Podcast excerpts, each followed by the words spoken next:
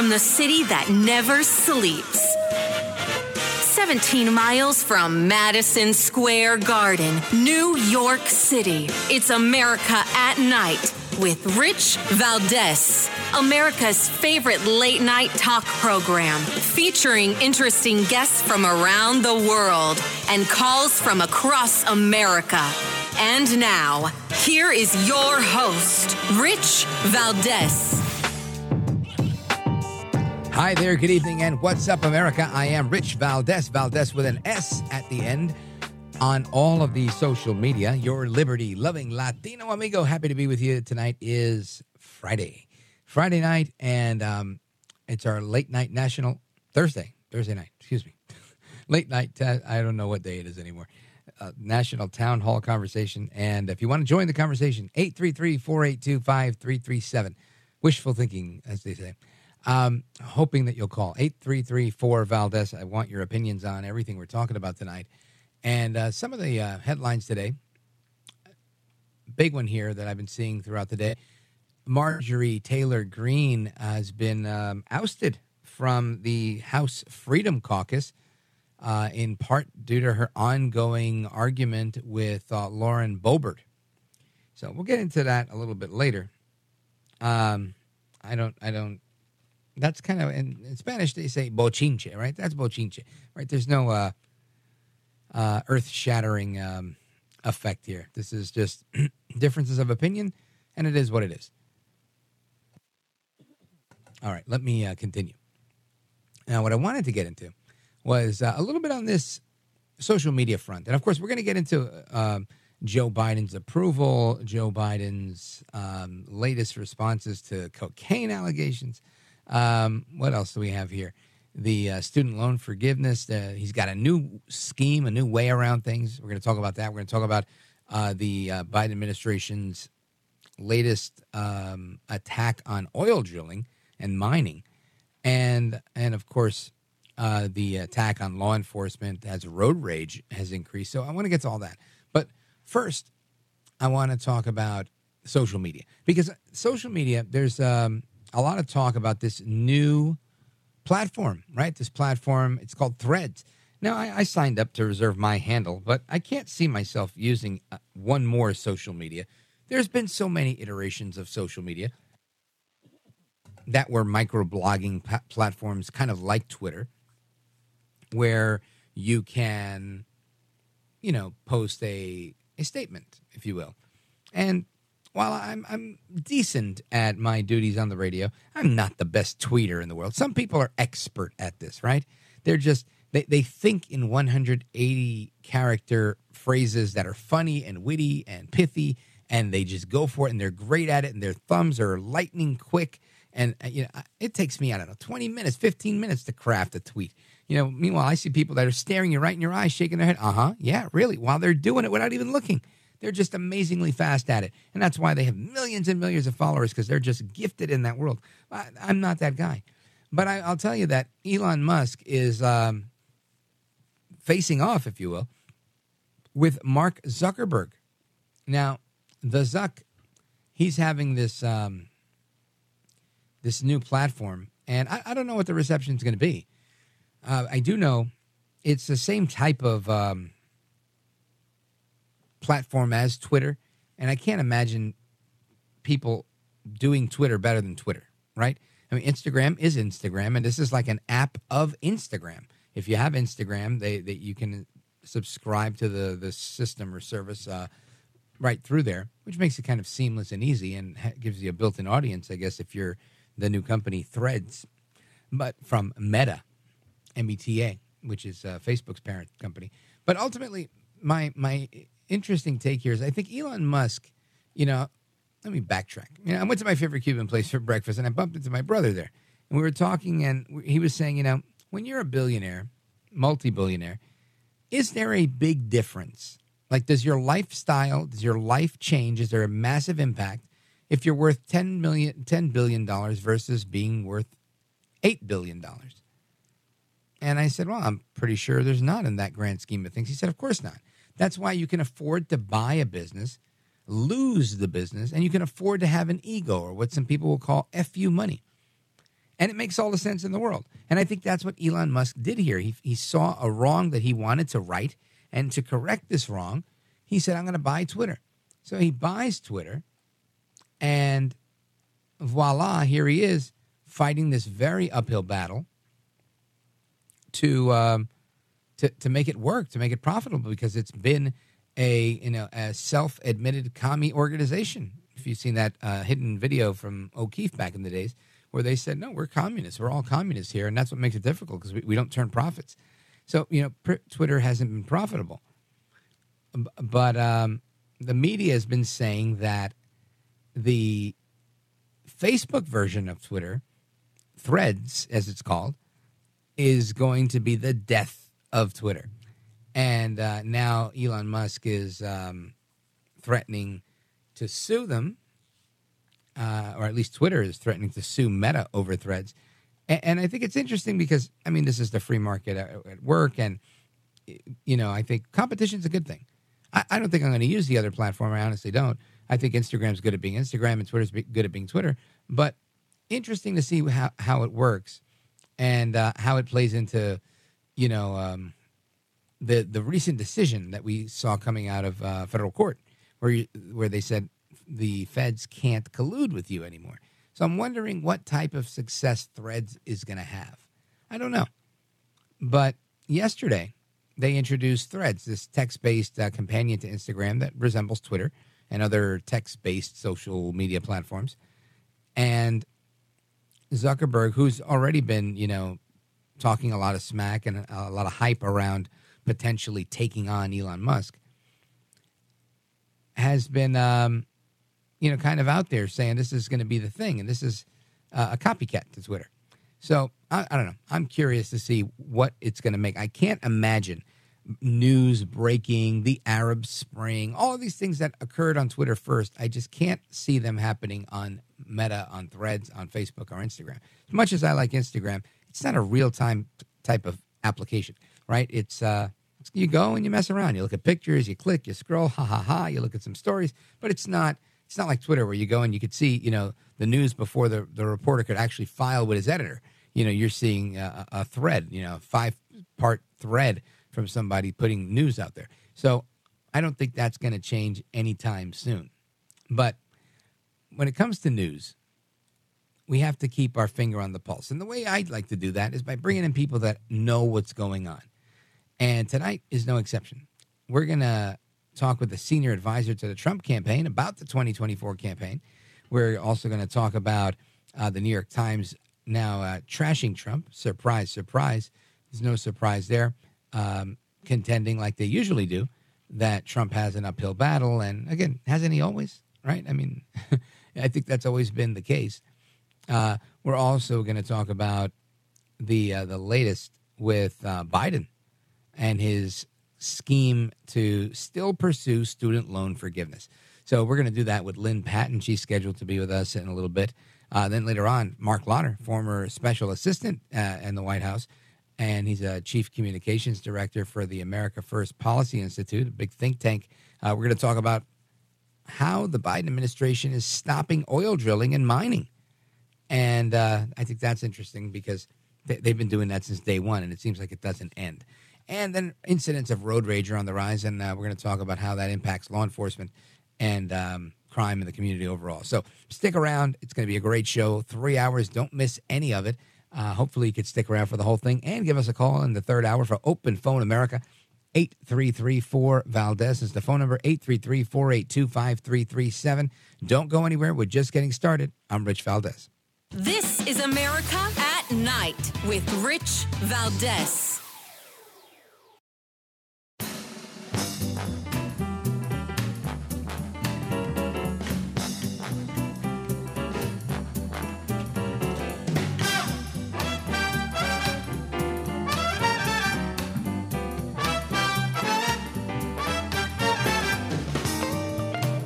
America at Night with Rich Valdez. Inflation is less than half of what it was a year ago, and we're continuing to work on it. You know, I know we have more to do. Bringing down inflation remains one of the, my top priorities. Job satisfaction nationally, nationally, is at a 36 year high. The share of working age Americans in the workforce is as high as it's been in 30 years. Remember, they used to say Biden spent all this money to keep people from working? People are off the sidelines. 20 years, 20 years high, higher than every single one of my predecessors. And to pay for low wage workers, the pay for low wage workers, has grown at the fastest pace in two decades. And folks, it's no accident. It's Bidenomics in action. Trickle down economics has failed the country for decades. I think it's Joe Biden's Bidenomics that's failed the country for decades, but that's Joe Biden uh, having a couple of words today in, um, let's see, West Columbia, South Carolina. And I think Joe, as I like to call him, Joe El Baboso Biden, he, he's a real baboso. He's a real um, blundering, babbling, silly kind of guy because everybody and their mother knows right now that everything costs more. I'm trying to buy a used car for my daughter, and it's literally has like a 35% markup on it than it would have had three, four years ago. Um, I can only blame that on Bidenomics. It's not helping anybody. I'm pretty sure not even the car guys. But I want to talk about the economy a little bit. There's an Associated Press um, poll that says Biden's handling of the economy has an approval rating even lower than his own uh, approval rating. He's at 34% on his handling of the economy. So I want to talk with Lynne Patton. She's a senior advisor to the 45th president of the United States at the Donald J. Trump for President 2024 campaign. Now, she worked for President Trump and his family since 2009, earning her role as an accomplished corporate executive, a trusted aide, longtime confidant, family insider, and a real life apprentice, if you will. Patton was uh, appointed to the administration, serving as a regional administrator with uh, Secretary Ben Carson at the United States Department of Housing and Urban Development. And uh, she has a long history. She's on a million different lists of the top this and the top that. It's, it's amazing to see how many accolades she's got. I'm glad she's with us tonight. Lynne Patton, welcome to the program. Hey, Rich. Great to be here. Thank you for having me. My pleasure. I appreciate you staying up late. I know not everybody likes to stay up late and talk on the radio, but um, that's what we do. So uh, I love it. Uh, let's dig into this economy just a little bit. I want you to touch Great. on that because I think, you know, Biden, I, I, feel like sometimes I live in this conservative bubble, right? I talk on the radio, I, I see people like you and others in events that I go to, and, and I feel maybe I'm disconnected from reality in that I'm trying to live life as like everybody else, and it's more expensive for me. Yet Biden's out there parading all around the country, running for president again, touting Bidenomics as if it's a really good thing. And I wonder, is anybody believing this? Because it doesn't seem to be. Um, it's it's falling on deaf ears with me, Lynne Patton.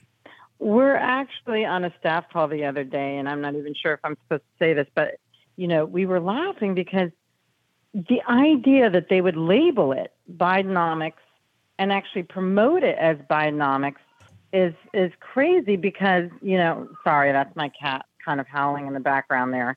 She but doesn't like Bidenomics either. No, she doesn't either. But you know, it's probably the worst marketing campaign since Mission Accomplished. Um, and it's just crazy that people actually think this is a good thing. And and you're not living in a bizarro world or the twilight zone because things are more expensive. And it reminds me of something that Kellyanne Conway said the last time I saw her a couple months ago. Um, and she told me, she's like, Lynne, you know, the Democrat motto has literally become don't believe what you see, believe what I say. Um, and they well actually think the American voter is dumb enough to just not, you know, feel the, the, the deficit in their pocketbook or, or see the lack of supplies on the shelves or not feel the pain at the gas pump and just say, yes, Biden economics is working. It's so great. It's so great. It's so wonderful. You know, forget secure borders, forget energy independence, forget, you know, uh, being tough on crime, you know, school choice. Those are all the things that, you know, Biden is convincing you to hate. Um, but we all know what's happening out there. And it's funny you mentioned about the car thing because my lease is running up and I went to my dealership to see if I can actually get a cheaper car because I never drive it. You know, I'm always Right. uh, either traveling or busy or something. And so, why would I spend all this money on a car I don't use? So I said, let me get this car that's like 40 grand cheaper than the car I drive now. And believe it or not, Audi told me it'd be $100 more a month to drive that Mhm. cheaper car because of the Biden inflation right now and the fact that. So I said, well, then I might as well stay in, in this car that, you know, Right. is, is, is more expensive but useless to me than get a worse car for more money. It, it just didn't make any sense. And I, I just walked out of there completely dejected, like, you know, I'm going to be stuck with this car now um, Right. that I don't want uh, because of the fact that it, it just it makes no logical sense to get a, a cheaper car for more money. So I just, you know, here we are, and it's it's and that's happening with homes, it's happening with cars, it's happening with uh, almost every major purchase that a family makes. And I think Media Research Center actually just posted the other day that the average family under Joe Biden, since he took office, has lost thirty thousand dollars. In um, in sort of uh, just day to day expenses. I, Uh, bu- it, it I is believe crazy, it. and and more than that, it's sad because it didn't have to be this way. Now,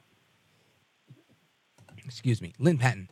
Uh, the economy obviously is something where I think they're asking everybody. When we look at this Associated Press poll, it, it's 34% approval rating. They're asking everybody. It's not, they're asking you and me. They're asking everybody. Yeah. And everybody seems to have a similar approach uh, to answering. You know, at least you know 60 some odd percent of them are saying, uh, "Yeah, no, this sucks," and yet this is like you said, Bidenomics is the, the new brand. It's like a play on Reaganomics.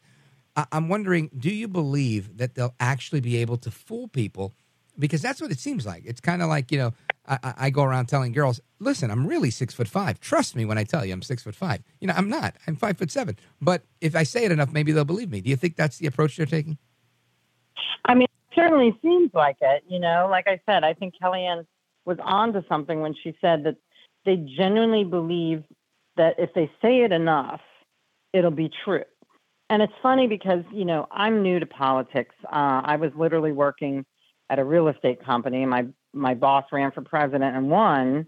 Um, and next thing I knew, I was just, you know, compelled to uh, go to DC with him and help this country uh, become a greater place, which was his only goal and continues to be his only goal.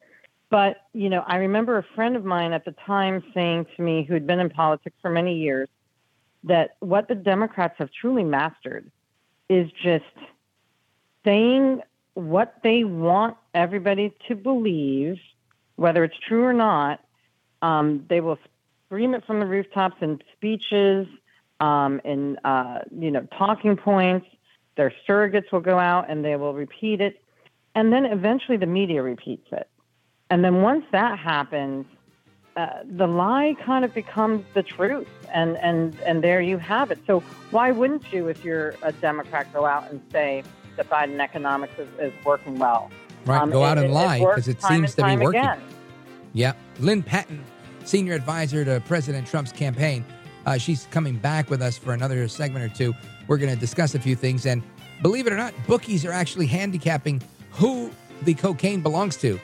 More to come straight ahead. I'm Rich Valdez.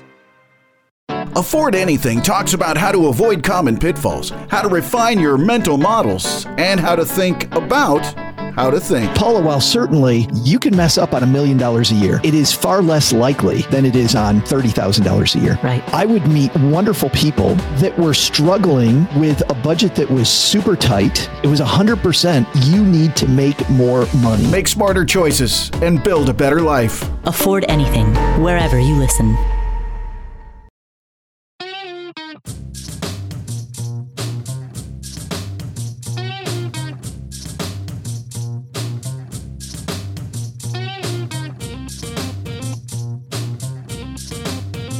Thank you, Rich, and thank you for everything. I know you very well, and I have I listen, but I have a lot of people that listen, and they love your show, and I appreciate it very much. America at Night with Rich Valdez. If the cocaine episode has prompted the White House to ask the Secret Service to review its security protocol for I mean, visitors coming in. So let's go. Let them do their investigation. Again, this is under their purview. Let's see exactly what occurred and what happened. They're get, going to get to the bottom of this. They meaning the Secret Service, not going to get ahead of of any changes in protocol or anything like that. Let's let the Secret Service do their job, which we believe and have all the confidence that they will get to the bottom of this.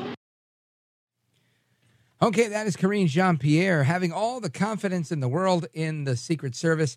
Uh, and seems like she has no confidence at all in her boss. has nothing to say for what's going on in the White House. Lynne Patton, I can't help but think that if I had that job, I would say something like, Look, we take this really seriously. This is a very serious matter. And as soon as we find out, you'll find out. You know, something where, like, hey, look, we're, we're on the same team here. Uh, taking it um, with, with a grain of salt like she does and just ah oh, this isn't a big deal. Look it's just another bag of blow come on come on. You know this downplaying these incidents uh, in my opinion are a really bad look i think for the general american public. Uh, lynne patton senior advisor to president trump what say you? Well, the first thing I have to say is thank goodness the quote unquote adults are back in charge. You know, that was their big thing when, uh, you know, uh, Biden was sworn in and yeah, right. uh, they, they entered the White House. The adults are back in charge. Well, you know, God forbid we have the Trump administration where the only Coke in the West Wing was diet.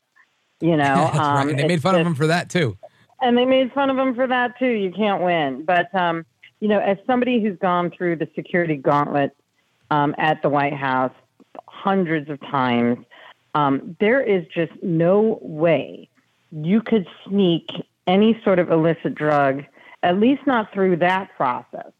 Now, the only process that comes to mind, and again, I'm not making accusations here, but really the only way you could get something like that into the White House is if you rode in on a motorcade and or, or some sort of to something to that effect. Um, and usually the only people doing that are, are senior senior staffers and and family members. Um, and I'll just leave it at that because you know when you go through security, everybody knows there's a gate um, on the front end of uh, three different entrances.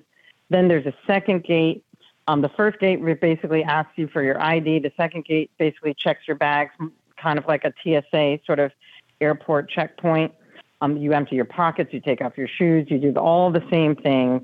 Um, and then, uh, you know, particularly when there are events, you have to go past uh, bomb sniffing and drug sniffing dogs. So, and you actually stand in front of the dog cage one by one and a fan blows from behind you into their cage um, so that they get a big whiff of you.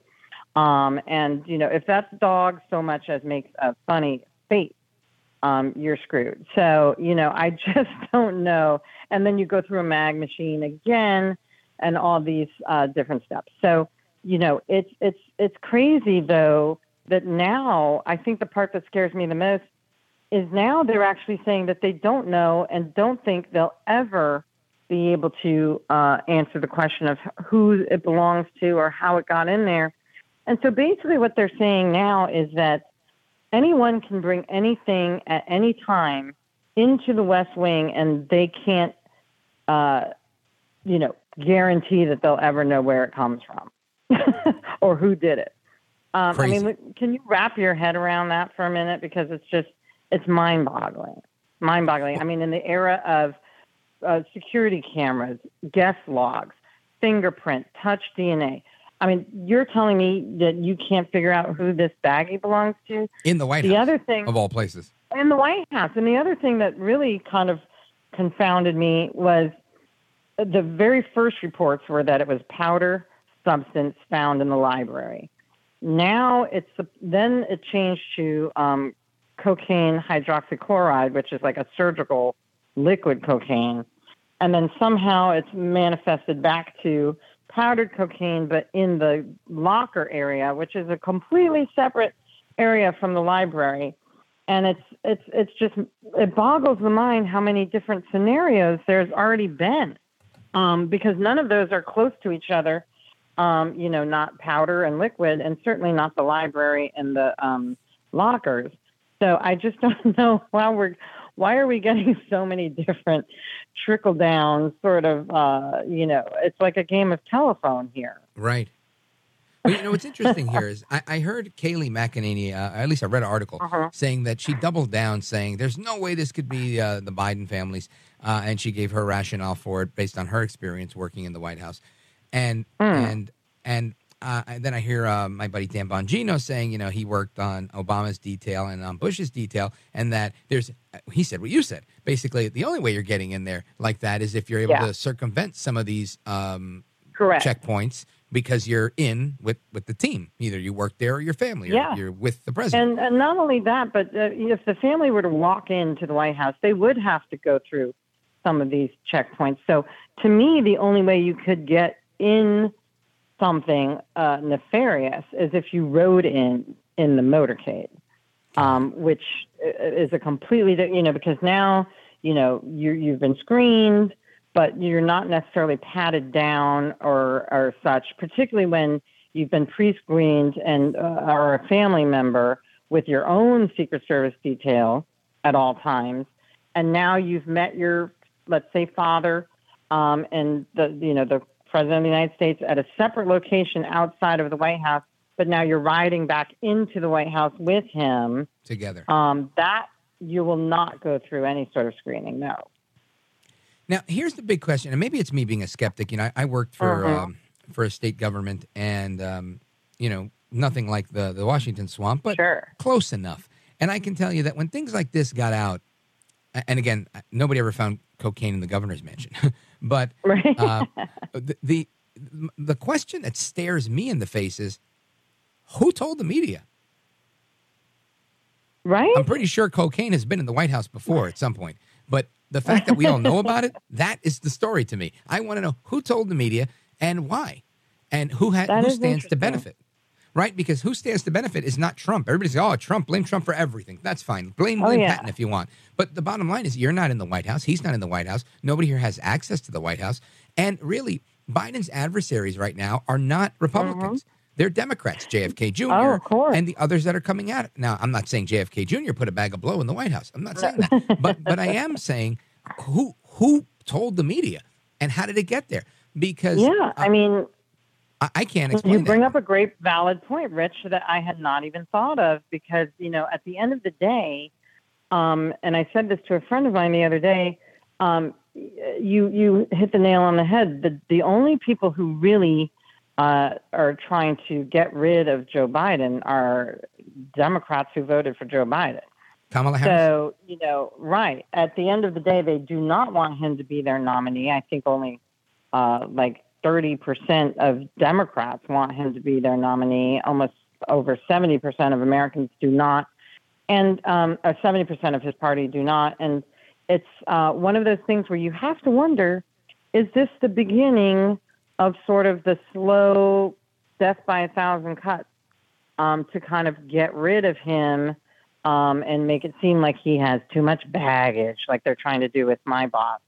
Um, you know, oh, it's it's just too complicated. Let's leapfrog this one, have him politely step down to maybe quote unquote address family issues and you know uh, pray for us and and you know we need some right. uh, We need I'm. I'm, I'm stepping down to focus on my family and my son, you know, the sympathy card, um, so that then, you know, Kamala Harris can become the front runner. Of course, they don't want that because she's got even lower um, approval ratings than Right. She- Biden. She's a huge loser. So my guess is that they would offer her the next SCOTUS position, leapfrog her, and then insert, scarier. you know, a Gavin Newsom type.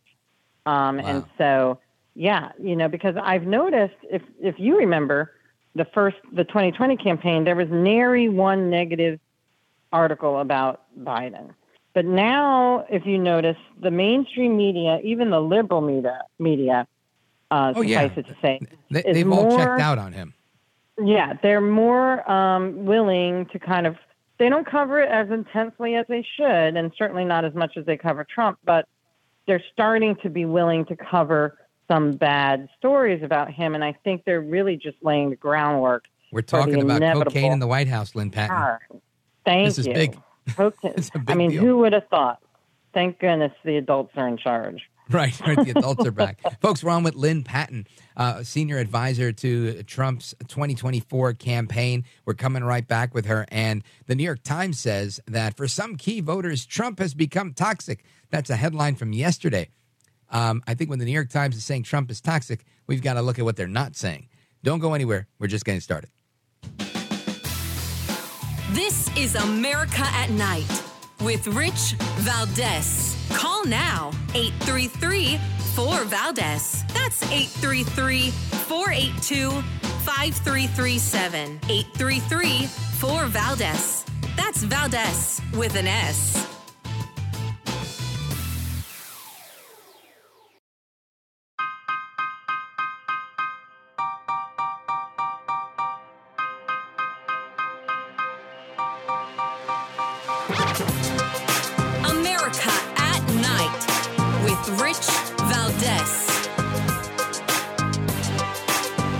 All right, America, welcome back. We're on with Lynne Patton, senior advisor to uh, the 45th president, Donaldus Magnus El Trumpito, as I like to call him. Uh, Donald J. Trump at donaldjtrump.com is her website if you want to learn more about her and the campaign. And Lynne Patton, I want to, A, get your response to the New York Times saying that Trump is too toxic. Uh, this seems to be a trope that comes around every now and again. Uh, but also want to get, and, and we have like four and a half minutes, so I want to get it as quickly as possible. But I also want to get your your story, the Reader's Vi- Digest version of your story, because I think it's a really good story. And you alluded to it a little earlier, saying you know you worked for a real estate company, you were a corporate executive, and y- your boss, a, a real estate mogul, runs for president and wins. Uh, to many people's surprise, and now here you have a bunch of New York uh, business people that are, you know, bringing common sense to the White House and messing it all up, right? Because they don't like common sense in Washington. So um, let's tackle those uh, in whatever order you'd like. Yeah, and you know, I was, um, you know, sort of attacked just like the president was, in the sense, of course, not to the grave uh, extent that he was, but uh, again, I had no experience in housing.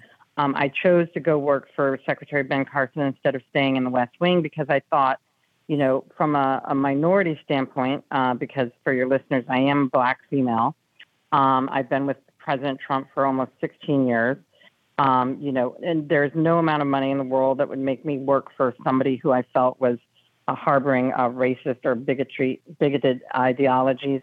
Um, and so, you know, Trump, since the beginning, I started off as a personal assistant, gave me the opportunities to rise up uh, to vice president of uh, their philanthropies, um, and then eventually uh, gave me a, a great opportunity in his administration.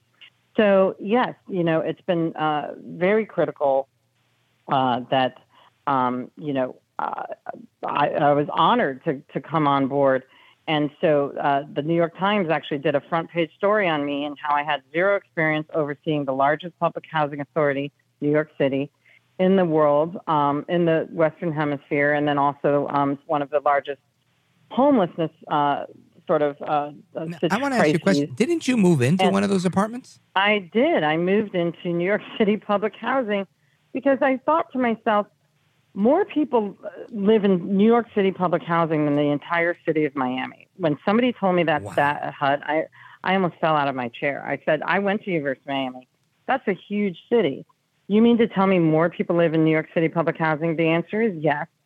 And la- like three years ago, and you might remember, Rich, um, if you live in this area, Yeah. New York City public housing lost 80% of heat and hot water. Oh yeah. And I thought to myself, if the city of Miami lost 80% of air conditioning, with all those elderly people living in People that would be city, dead. it would not only would people be dead, it would be a global story. Um, there would be outrage across the world, and And they'd blame the Trump. Had, that's all right, exactly. So here this was, and uh, arguably, you know, the the greatest or one-time greatest city in the world, um, New York, uh, in the greatest country in the world, and 80% of residents had no heat or hot water. And I said, I can't, I can't do this anymore. I have, I can't live in my apartment, safe and sound, comfortable, knowing that people uh, who, you know, live right across the street are, are suffering. And so I did move in for over a month, um, showering in brown water. President Trump sees me on Fox and Friends one day, calls me and uh, Secretary Carson and says, "What the heck is going on over there? How much money do we give them?" And I said, "Sir, we give them forty million dollars a week, a week." Oh snap! And he goes, "Do you know? I mean, and this is the developer in him.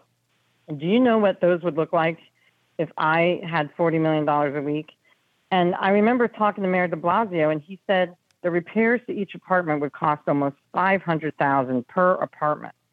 I was like, Who are they hiring my for boyfriend, my boyfriend's a contractor. I'm like, there's no way in heck that that is going to cost 500 grand per apartment.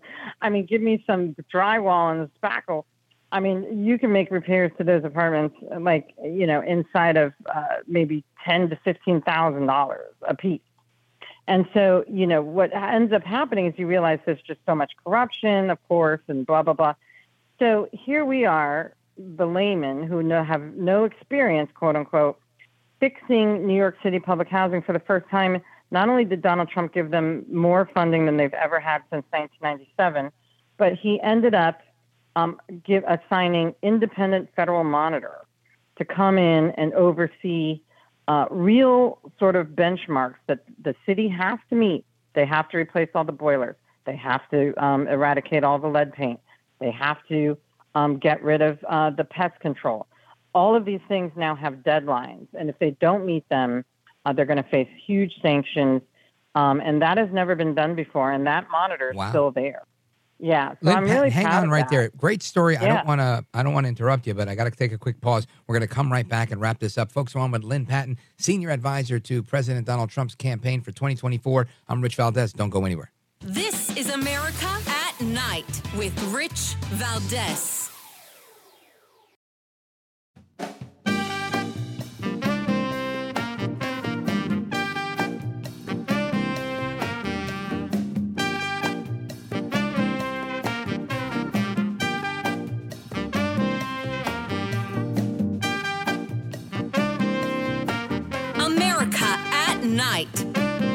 Rich Valdez. Welcome back. And with a minute and a half to go, we're going to wrap up with Lynne Patton, senior advisor to President Trump. DonaldJTrump.com is her website if you want to check it out. Lynne Patton, you were telling us about how you took on NYCHA, the New York City Housing Authority, during your Trump years. Yes, exactly. And so um, by moving in and, and trying to bring attention to the uh, issue, uh, certainly something uh, that none of my predecessors had done um, overseeing HUD. And it was, it was it was good because again, when they underestimate you and think that uh, you have nothing to bring to the table, like they did for Donald Trump, um, you end up uh, delivering uh, more so uh, than they think. And I think that the American people uh, are now missing what they had with the Trump presidency and the Trump administration. I know that uh, I get called from residents of NYCHA all the time saying, you know, we wish you guys were back. Um, I know uh, you probably hear it all the time. People Sure. wish Donald Trump was back. Um, and you know, you talked Even about haters. earlier. There's Yeah, haters even that want his Trump haters. back. They like the bag. Haters and The money was and, better. And you, yeah, and you mentioned uh, that people are, are, are that are calling him toxic or uh, Trump fatigue is something I hear a lot too. Yeah. Um, I know that that's uh, DeSantis's sort of uh, you know uh, campaign argument is that you know he's not toxic, he has no baggage, but one of the things that really kind of I, I try to tell people, and somebody told it to me, is that you're really not sick of Trump. You're sick of the attacks on Trump, um, Right. and those are not his fault. Um, And you know, usually they're uh, not even Americans true. are- that's right. Americans are not sick of Trump or his proven leadership. They're sick of Patton, the music means they're kicking both Yeah. of us out of here. I want to thank you I for being it. here. The time goes too quick. We got to have you back. Exactly. You're a great Let's American. Thanks for coming on. Thanks so much, Rich. You bet. Folks, we're coming right back. More to come straight ahead. Don't go anywhere. Hour number two is locked and loaded. Don't go anywhere. Rich Valdez, America at Night, 877, no, 833 4 Valdez.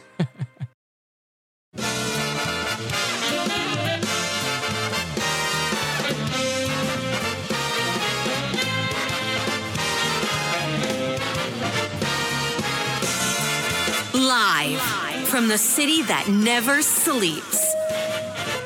17 miles from Madison Square Garden, New York City. It's America at Night with Rich Valdez, America's favorite late night talk program, featuring interesting guests from around the world and calls from across America.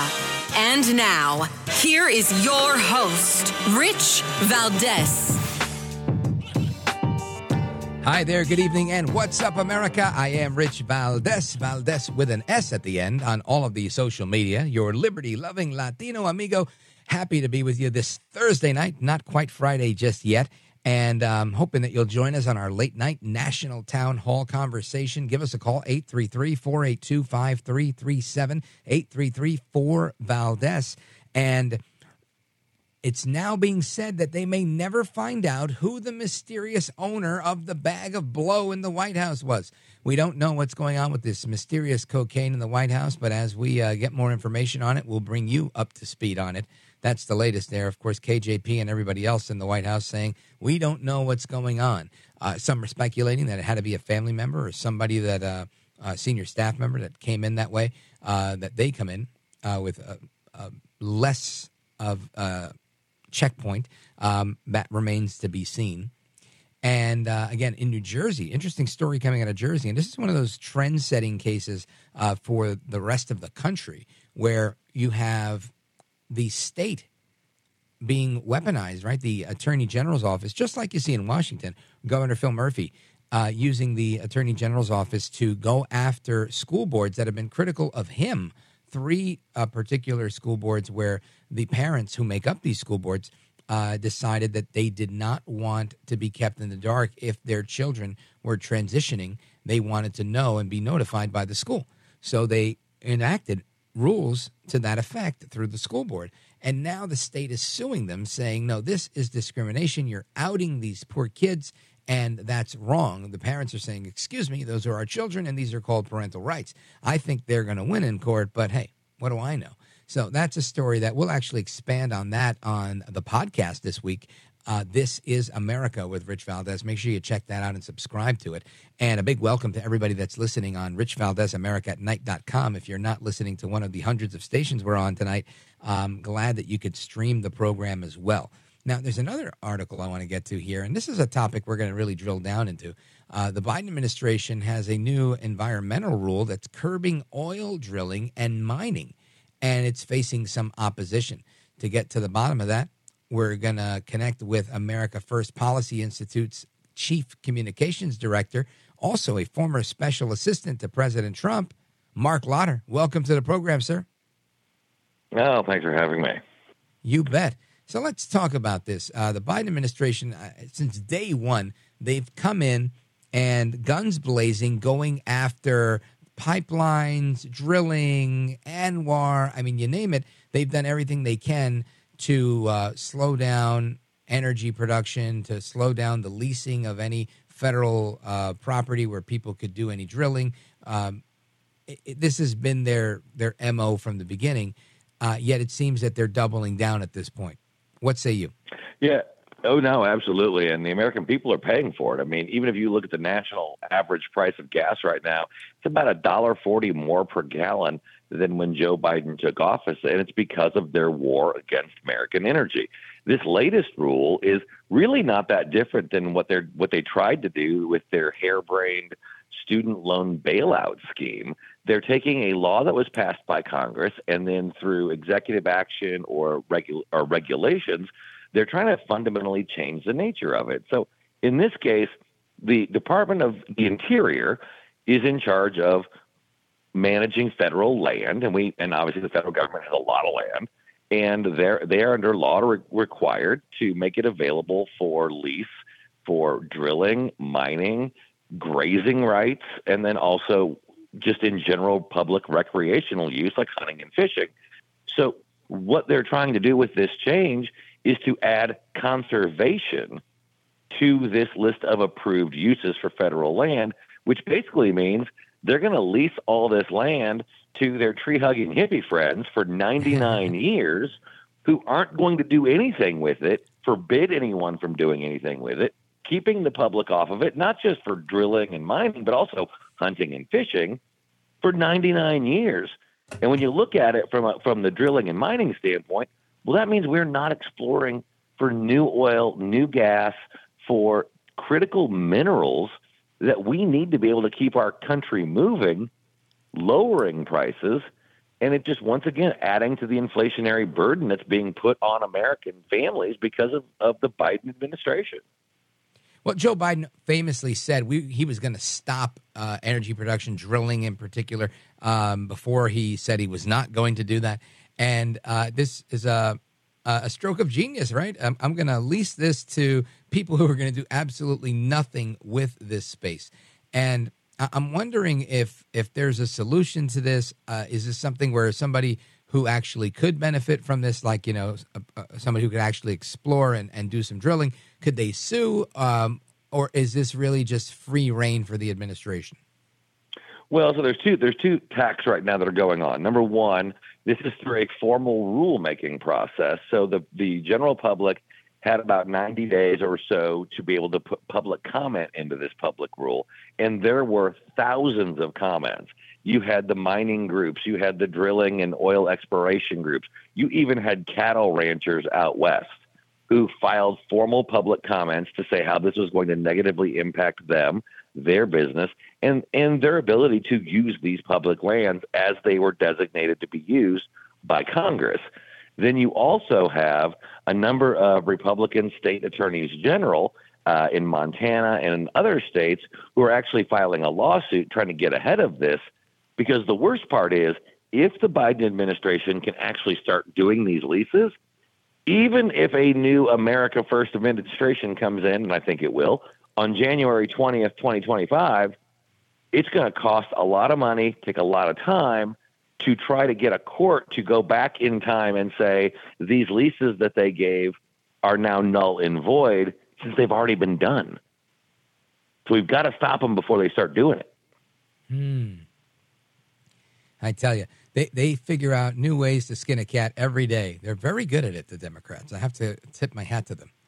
They're good at doing bad things. Folks, we're on with Marc Lotter. Uh, he was uh, assistant to President Trump in the White House. He's now the Chief Communications Director at America First Policy Institute. He's with us for another segment. We're going to continue our conversation. Of course, your calls are welcome. 833 482 5337 8334 Valdez.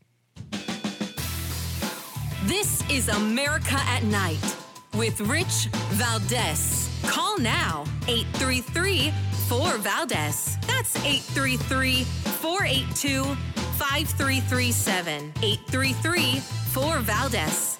That's Valdez with an S.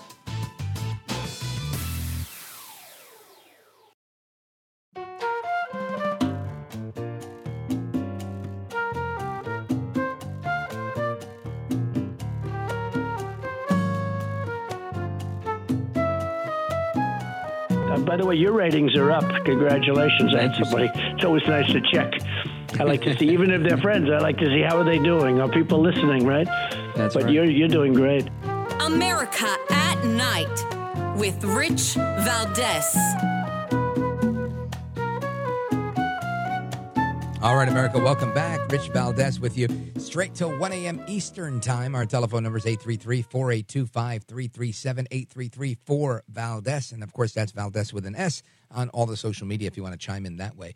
Our guest is Marc Lotter, uh, former special assistant to uh, President Trump and the uh, chief communications officer at the America First Policy Institute.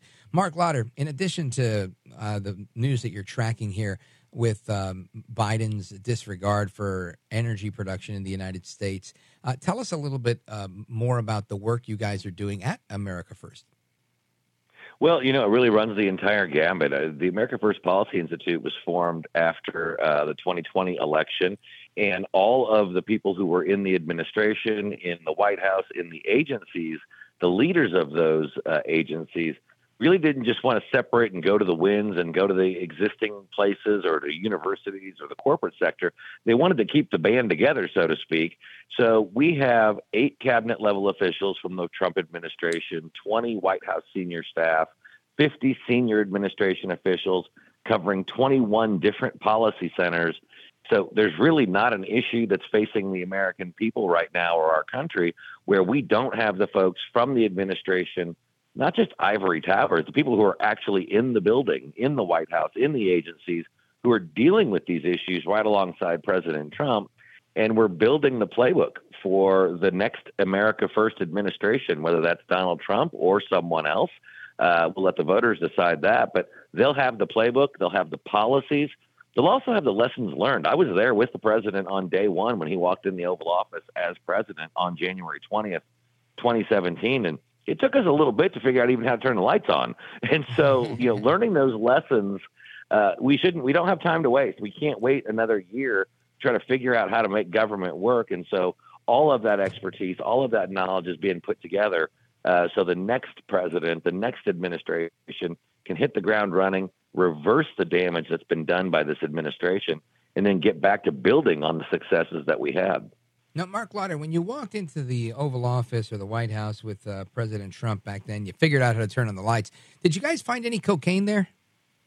no, not even a little bit. You know, it, it's it's really. I mean, it's a joke, but it, it it's oh, it's sad. I mean, I worked in the White House for for nearly a year. Uh, you know, I went into that entrance over on West Executive Avenue uh, where they say they found the, substance. I know where those those cabinets are where people would store their bags or their phones. Uh, that's not something that the senior staff would use. That's not something that uh, that most people would use. It would be visitors and things. But here's the thing. I mean, there are more cameras. There are there is more security. There's more technology there that I can't even talk about. Uh, you know, protecting that building. It's probably the safest office space in the entire world. And there's only a small fraction of the people who work in the administration or who work in the executive office of the president, you know, which is thousands of people, maybe hundreds of people have the access to just walk into the Oval Office or to walk into the West Wing itself, the building. And even fewer than that work there. And so it's just unconscionable to me that even if you had a tour, this is not the mansion tour or the White House residence uh, tour where you go see the, the White House proper. The right. West Wing tour, you have to know someone that works in a, high, a very high level in the administration, or they can. It's a family member. It's it's someone that you you can't call your member of Congress and say, "Can you get me a West Wing tour?" Mansion tour, sure, not the West Wing. And everybody who goes in there, you fill out your name, you give them your social security number, your date of birth, the city you were born in. There's a vetting process done on you, and you actually have to be escorted by one of those handful of people who are high, mid-level, senior staff level people can even give that tour and let you into the West Wing. So the Secret Service can find out pretty quickly who was in the building over the weekend, who checked in, who was on the tour. They can look at the video and at least narrow it down to figure out who this person probably is if they actually want to know. Right. And do you find it surprising that they haven't done that? That they haven't gotten to, to that point where they say, oh, we figured out we have a person of interest, we, we know what's going on? Well, it doesn't. I mean, I, it wouldn't surprise me if they know. The question is, they may not want to divulge who that person is, and it's not the mm. Secret Service. It would be the administration. The men and women of the United States Secret Service are amazing. They are dedicated, and they are dedicated to doing their jobs. Uh, but if it is a mid or high level ranking uh, White House official, is it someone who was a big donor? Is it someone who was, you know, closely connected and volunteered for the president's reelection campaign. Those are the kinds of folks, you know, it's not necessarily, you know, the staff member's brother who happened to bring it in, which I find to be very hard to believe anyway, because if you're going into the White House, you would think for your first time and maybe the only time in your life, you'd be like, today's not the day to bring a weapon. Today's not the day to carry my drugs on me. Leave it in the hotel. I'll come back and get it when I get done. You know, or even if you did bring it, uh, you know, you think you'd go back and have gotten it, so you just didn't leave it there. Right. Well, maybe that's why it's there, right? Maybe say, "Oh snap! I got through. I can't believe. It. I don't want to get caught on the way out. Let me leave it here." Who knows? Right. I I, I just can't imagine. Uh, I, I'm I'm so curious to find out the story. And you know, something I mentioned earlier was I'm just I'm also curious to know how how the media got in- involved as quickly as they did. Um, you would think that I, I would think I would suspect that if I had a job like yours, where managing comms is my thing, I would immediately. It's anthrax, people. It's anthrax. I'd rather think it's anthrax than cocaine, right? That's such a bad look for the administration. I would try to keep it as quiet as possible, um, and I would let the people know we take these things seriously. And we're not hearing either of those coming from this administration. I just find it so odd. Well, the media got tipped off because they called the Washington Fire Department to the building, and so, so, we found we found the- a white bag. Call the fire department. Is that protocol?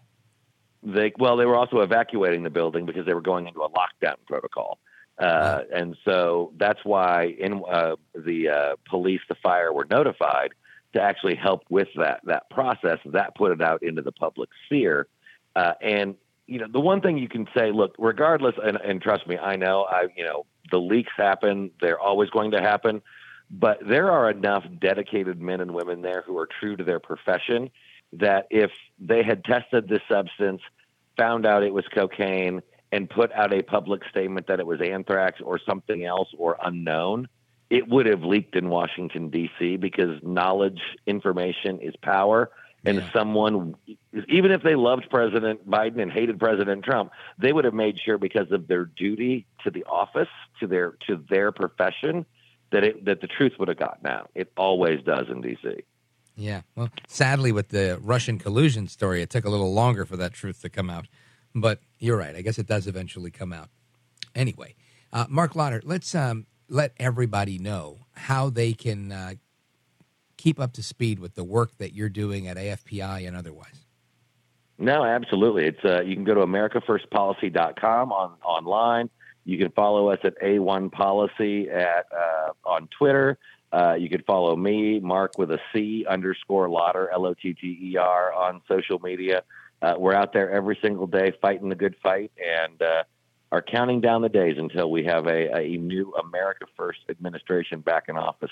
I, I often say, and I'm old enough to remember this, you know, we survived Carter to get to Reagan. So we can endure Joe Biden to get what's coming on the on the backside because maybe sometimes, especially with the liberals, they've got to be proven, you know, what you this is what you voted for and you got it. It doesn't work. Yeah. I want my money back. different? I want a refund. Folks, Marc Lotter, uh, uh, Chief Communications Officer at America First Policy Institute. And of course, you can see him on TV. I see you on TV all the time on Chris Plante's show and otherwise. Uh, you're doing a terrific job. So keep up the good work and thanks for being here tonight. Absolutely. Thanks for having me. You bet. Now, straight ahead, we are going to continue our conversation on how road rage is uh, affecting Americans from coast to coast, in particular, those in law enforcement. Of course, you know, law enforcement is a, a topic that's near and dear to my heart. I've got two brothers, my brother John Valdez, my brother Albert Valdez, that are both retired from the NYPD.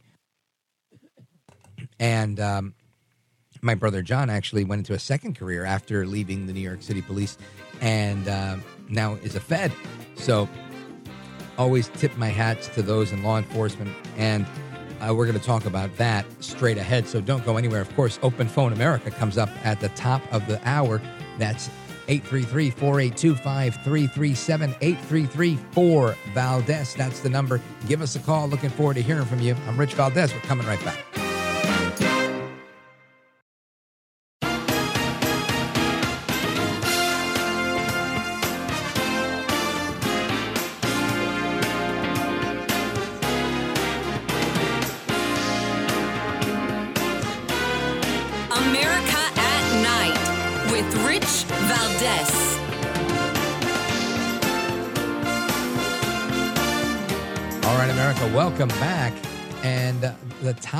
Is road rage and the effects on the community and law enforcement. Uh, road rage is on the rise. And of course, those in law enforcement have a concern because y- you have uh, two metro area road rage shootings just in a week, right? There was one, uh, was last Monday in Aurora, which killed a 48 year old man. The other happened uh, Saturday morning in Adams County. Uh, Three other deadly incidents were reported this year alone. As of uh, last month, May, the or now two months ago, May, the Denver Police Department received 110 reports of road rage or aggressive driving. And uh, that's pretty um, interesting to say the least, right? Because it's not something you- you hear every day. It's not something you think about every day. but it's definitely something that will scare the crap out of you if you get into a road rage incident on the road and somebody pulls out a gun on you or something like that. So that's definitely uh, something that you want to, you know, be careful about. And our guest is going to bring us up to speed on what's going on with road rage. I want to bring in Janice Niderhofer. She's a retired law enforcement officer and board president and founder of the Humankind Alliance. Janice, welcome to the program. Well, thank you for having me, Rich. I'm thrilled to be here to maybe help people navigate the roads better. Yeah, well, I, I tell you, this is something that I, I can tell you. I have, you know, I'm a New Yorker, and I guess you, you're, you're kind of brought up in uh, th- into thinking, you know, road rage is normal, right? I, I remember being a young driver, and it's like you, you get into an accident, you, you get out and fight. You know, somebody cuts you off, you get out and fight. That's just, and as you grow older, you realize that's not how people handle it everywhere else. But I think it, it's it's spread from from New York or maybe large metropolitan cities to, to becoming the norm in a lot of places. And it's obviously not a healthy practice. And, and it's something that, uh, you know, endangers the lives of, of law enforcement officers as well. There's a story that my producer just sent me moments ago um, that uh, relatively recent story. Let me see here. Let me hit refresh to make sure I get it. And it's a, it's a very unfortunate one. Uh, North Carolina trooper was shot while assisting a stranded motorist. Now, this isn't road rage per se, but uh, this guy was sitting in his car, I guess, waiting for AAA or whatever, but gets into it with the cop, shoots the cop. The vest catches the bullet, and the cop is able to shoot him back, returning fire, and, and takes him out. Uh, but it makes you think, wow, what is going on, Janice? Mm, good question.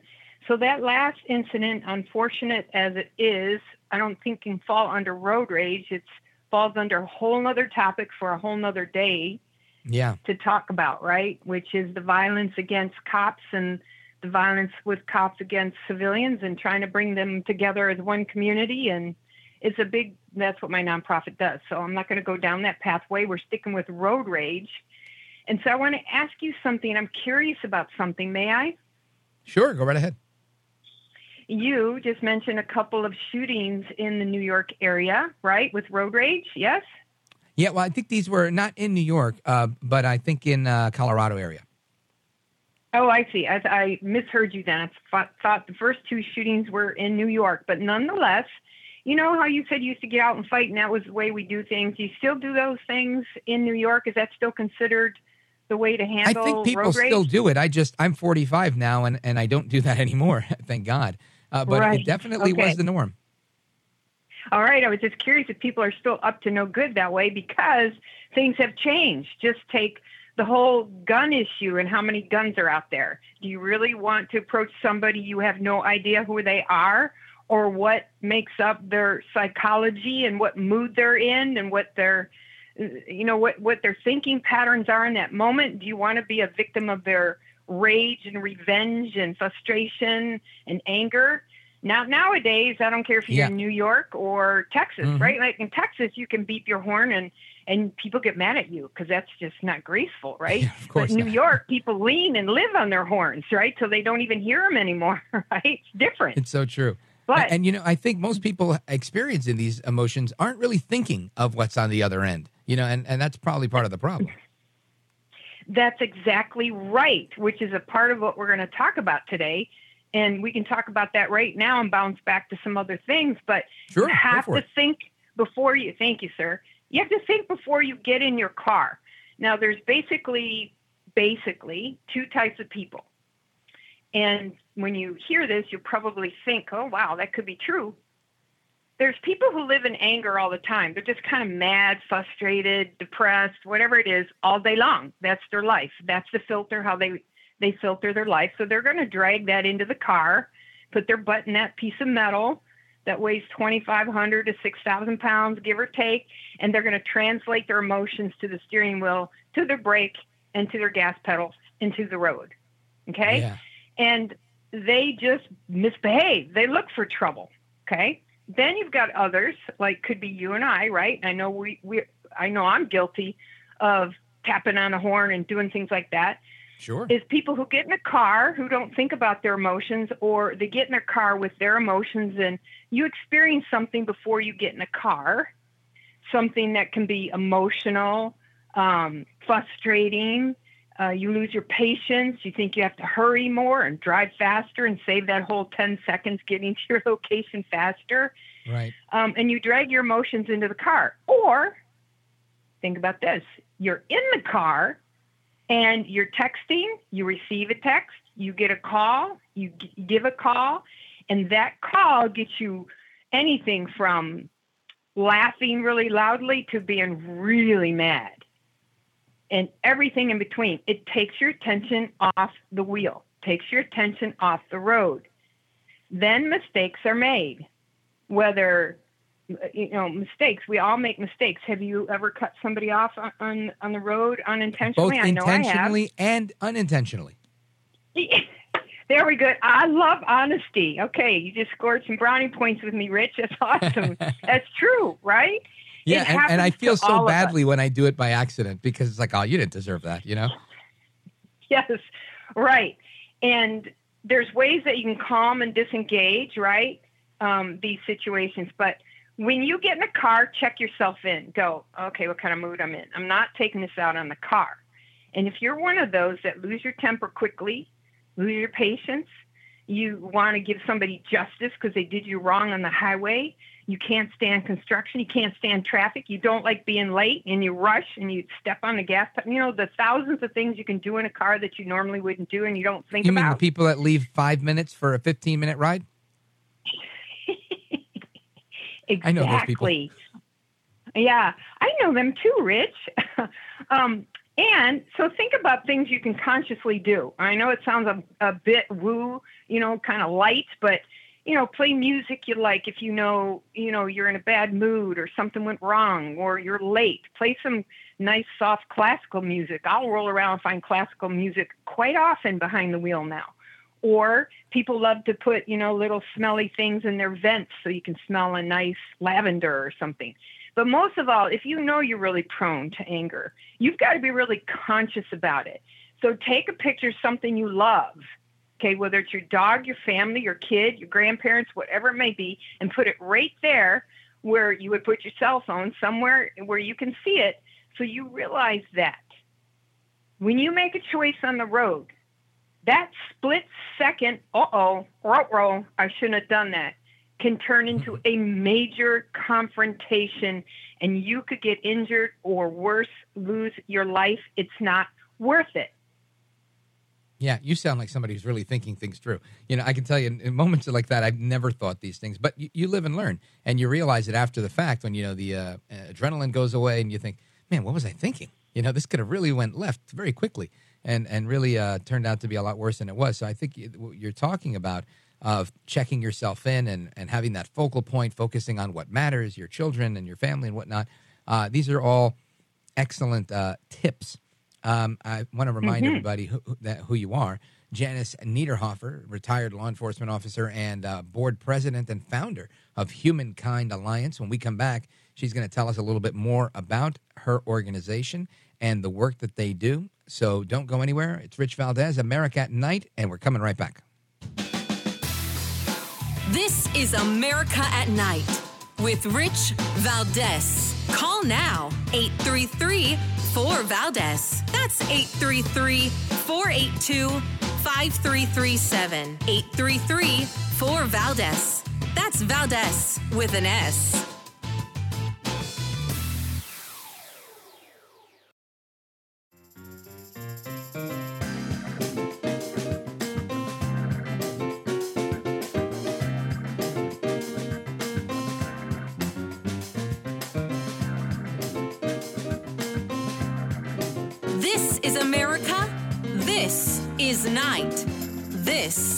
is Rich Valdez. All right, America, welcome back. We're on with Janice Niderhofer. I think I mispronounced her name earlier. Forgive me for that. Uh, she's a retired law enforcement officer and the board president and founder of Humankind Alliance. They're an organization dedicated to restoring trust between law enforcement and uh, the communities in which they serve. And uh, Janice, tell us a little bit about some of the initiatives uh, that you guys uh, pursue at Humankind Alliance. Mm-hmm. Well, we know that we're all community members, where, whether you're wearing a badge or you're doing anything else in the world. We're one community in this nation, right? We're not separate. And we have become so us versus them that that's got to be eliminated. So, one way to do that is to rebuild, retool, and rejuvenate, right, law enforcement best practices and teach them what's going on out there and educate them on how to manage the new waters, the new tides that are here, right? And we can't do what we used to. That's just not the way it's going to happen. And the communities they serve, we want to educate them on why we do our job the way we do. And we're going to cross pollinate till we build trust between law enforcement and the communities they serve through cutting edge training modalities that actually educate and inspire and their their live scenarios. It's not sitting in a metal chair and you know learning out of a book. It's much more than that. These things are live moving trainings. And for we're going to integrate law enforcement communities both into into the training modality together so that Rich learns what I think and feel and see and hear, and I learn what you think, feel, see, and hear, and then we understand um, what situation you're in, what situation I'm in. We come together as one community, as humans, as humankind, and we create solutions in real time, and we're off and running. Wow, sounds like a lot of work. How, how do you uh, how do you approach it? How do you build these bridges? Well, the bridges are easy All right. I think we're. Are you there? I think we're losing you. Oh no, I'm here. Oh, there you go. Perfect. Can you hear me? Yeah, you were. Oh, uh, sounded go, like you were at the bottom anywhere. of a fish tank for a moment, but you're back. Okay. Yeah. Tell us about those well, bridges. I was swimming. hmm the bridge, the bridges, Rich, are easy to build. Really, that's my forte. I trained for years at all levels of law enforcement, and I just oh, I found so many different ways to really get to the men and women behind the badge and be able to empower them to be their best selves out there. And then I've trained a lot of community members in many different capacities, and I'm able to bring their best self out. And I've been able to bring them both together to change the psychological paradigm of both. And that's where we're going to end up building trust. Is that full, you know, you hear that word transparency. Well, you know, all the blinds will be lifted on both sides. And just imagine the difference we're going to make in this nation and help heal this nation because there won't be any territory in this country we won't have influence for people to be their best version of themselves, do what they got to do in life, do it better, and unite together through law enforcement as a community member because law enforcement's community member too, to sure. reignite this nation and start moving in the right direction again. That's my forte. And let everybody know if they want to know more about your mission and the work you're doing at Humankind Alliance, where do they go? They go to humankindalliance.org. And also, what we're doing to, I can't sit back and watch people lose their life. That's what really inspires me is to serve at the highest level and we've created a simple guide to help prevent these mass shootings. So if people want to see that and get their hands on it, they mm-hmm. can go to takethechallenge.info, takethechallenge.info, and they can download five easy steps. And what we can do as as as America is start helping law enforcement solve this epidemic because they can't do it all. They're overwhelmed. Right. And we see a lot of things. We have intuition, we see, and we, we don't want to do anything about it. We don't want to get involved. and next thing you know, that person is out, you know, doing the wrong thing. Right. Does that make sense, Rich? Lots of sense. And let me just remind everybody uh, it's takethechallenge.info if you want to learn more about that, or humankindalliance.org. Janice Niderhofer, I want to thank you for being with us. I appreciate your insight. Keep up the great work and do me a favor no more road rage incidents, all right? you got it. Likewise. Thank you, Rich. All right. Be Thanks for staying up late with us. I appreciate it. Folks, your calls and more straight ahead. Give us a call 833 482 5337 833 4 Valdez. This is America at Night with Rich Valdez. Call now 833 4 Valdez. That's 833 482 5337. 833 4 Valdez. That's Valdez with an S.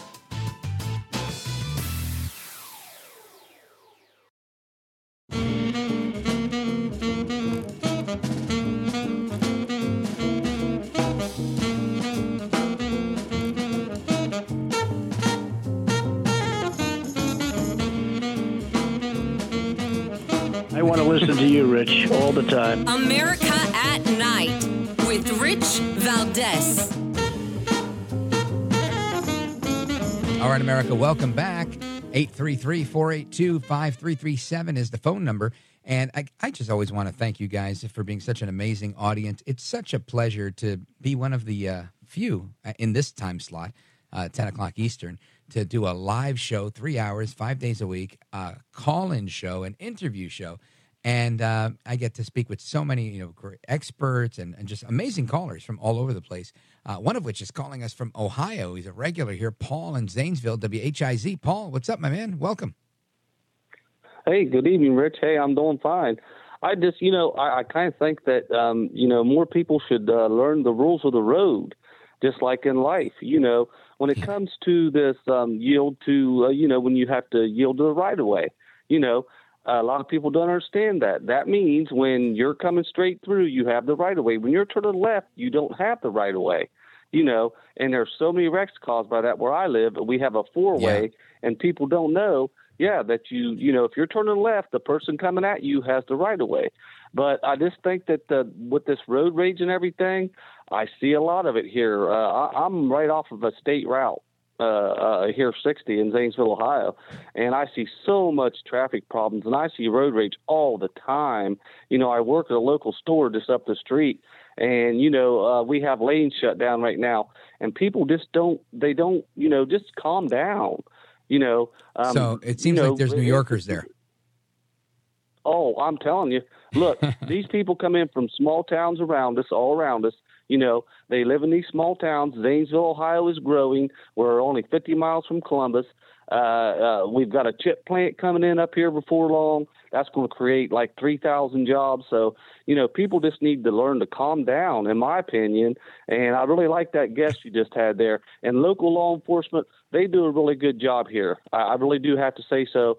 And I, I would like to give them a thumbs up because they're they're they're good people. I've I've met them over the years. I was an electrician for 35 years. Um, now I'm in a semi-retirement job, and you know, I just I just think that people need to calm down. You know, um, this thumb quit being so you know so uptight all the time. I don't know, Rich. What do you think? You know, Paul, I wish, I wish, I, I wish it was that easy. You know, I wish uh, I'm learning this lesson right now in my own life of trying to be a little less uptight. And uh, you know, I, I don't go into the city as often as as I used to, and I don't spend as much time there. But um, it, it fascinates me when I'm there, especially uh, the earlier in the day, not at night, but earlier when it's the hustle and bustle. Man, it's crazy out there. Paul, thanks for your call. Folks, Open Phone America starts right now. Give us a call. Get your calls in early because then you won't get on if you call late.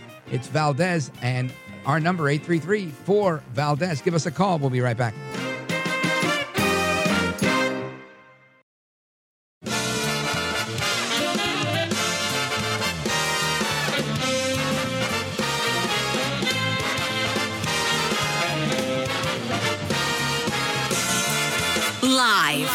From the city that never sleeps.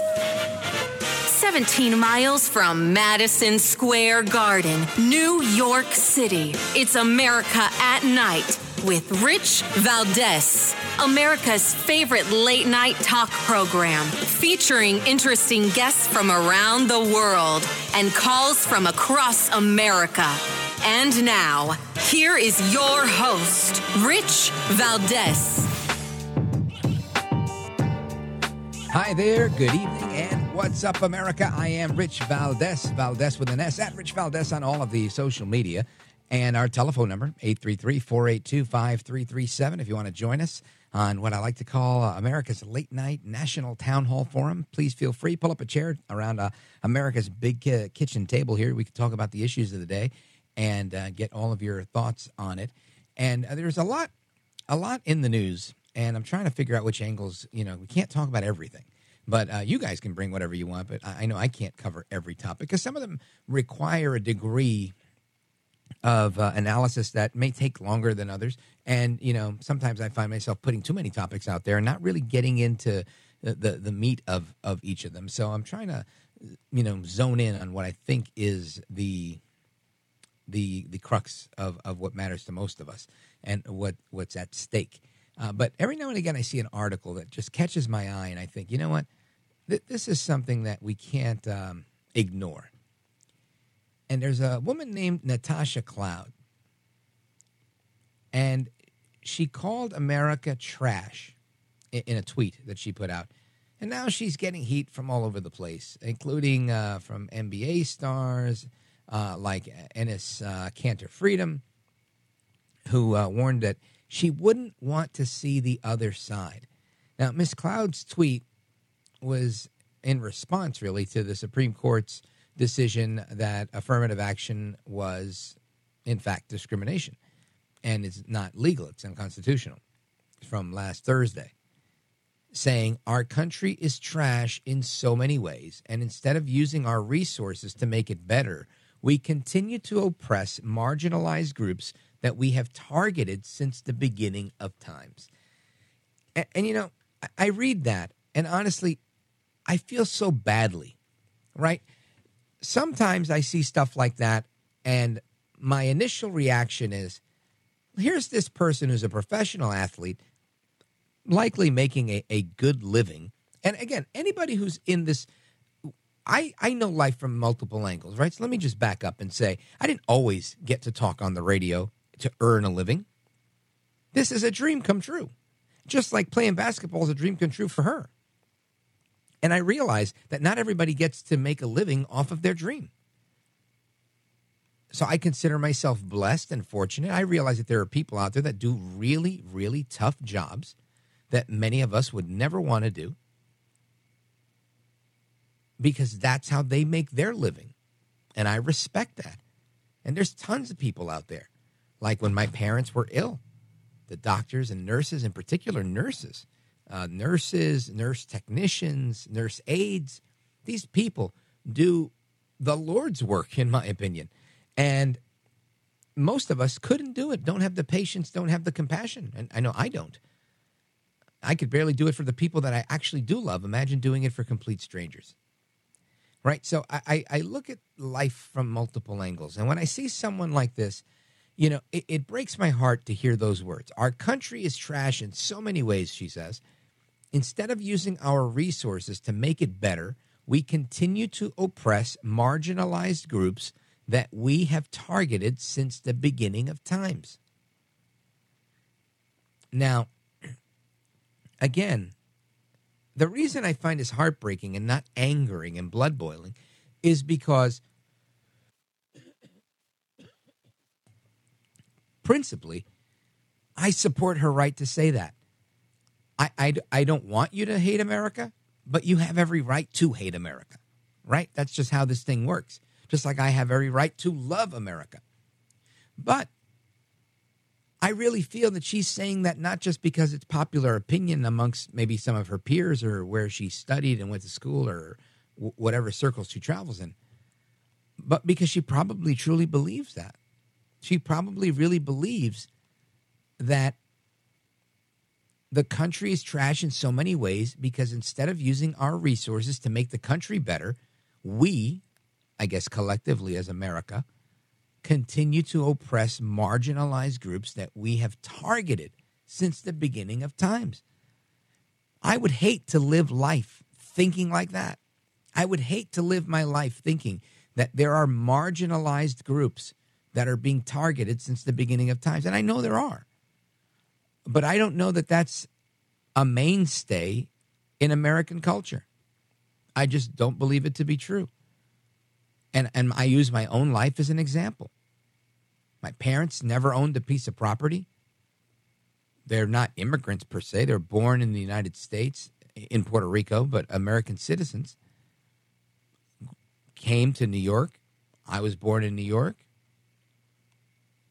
Part of that first generation to go to college, gave college the middle finger, still was able to make it in life. And I look at that and I think, you know, I can't say that my, my dad helped me get a job or my mom helped me get a job.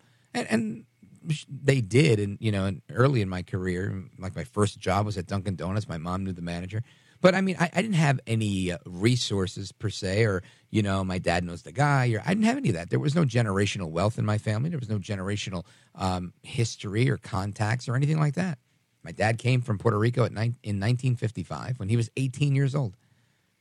So my point is, all sorts of people can make it in America right? I mean, it's just you move from one state to another. You come from a, a, a, tropical climate to to to the the four seasons of New York. All sorts of things are are alive and well for people in America, and there's lots of opportunity. And here's a woman that is making it by all accounts. I'm sure she's making you know 100, 200, 300 thousand dollars a year, being a um, a professional basketball player in the women's NBA but yet she feels the country is trash. Now, again, she's entitled to that opinion. But the fact that she really believes, and I believe she really believes it, that there are continually oppressed, marginalized groups that have been targeted since the beginning of time. That, to me, is heartbreaking. Imagine living life through that lens.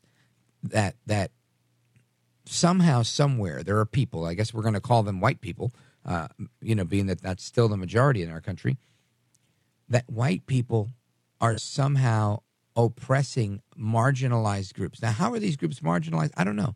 I don't know which groups are we marginalized merely because we're minorities. To say that blacks and Hispanics are somehow marginalized, how? You know, th- these are the questions that I would have. I just think it's such a loaded tweet, and of course, people take exception to that. And I'm one of those people. Look at me. I'm, I'm talking about this for ten minutes already.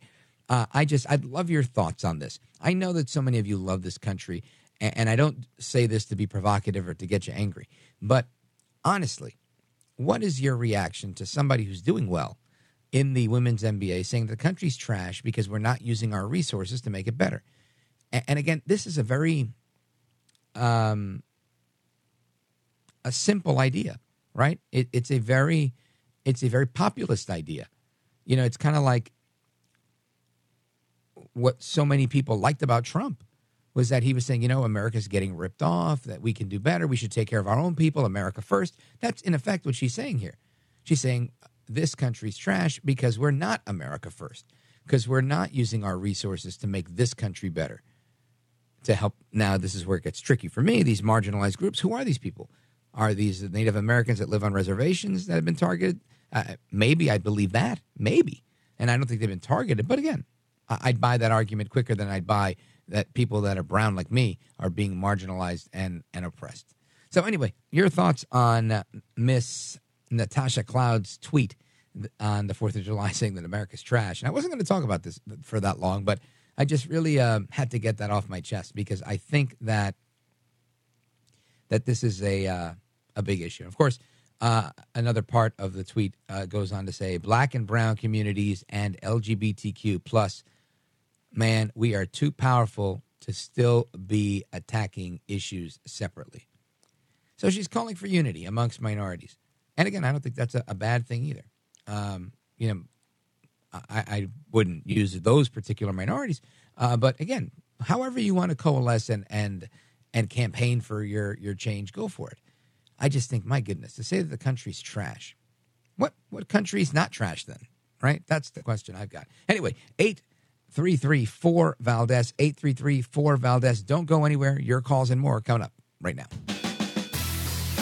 This is America at Night with Rich Valdez. Call now 833 4 Valdez. That's 833 482 5337. 833 4 Valdez. That's Valdez with an S.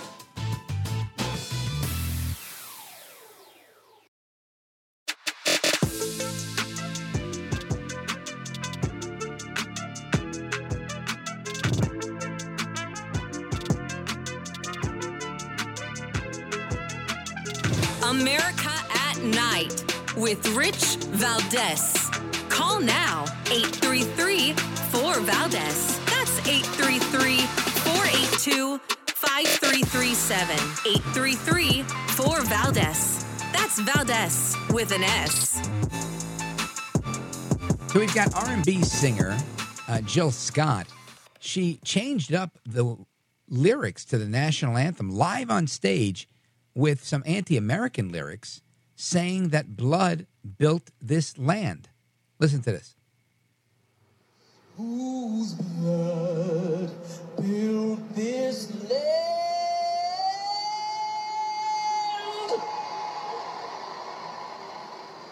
With sweat and their hands.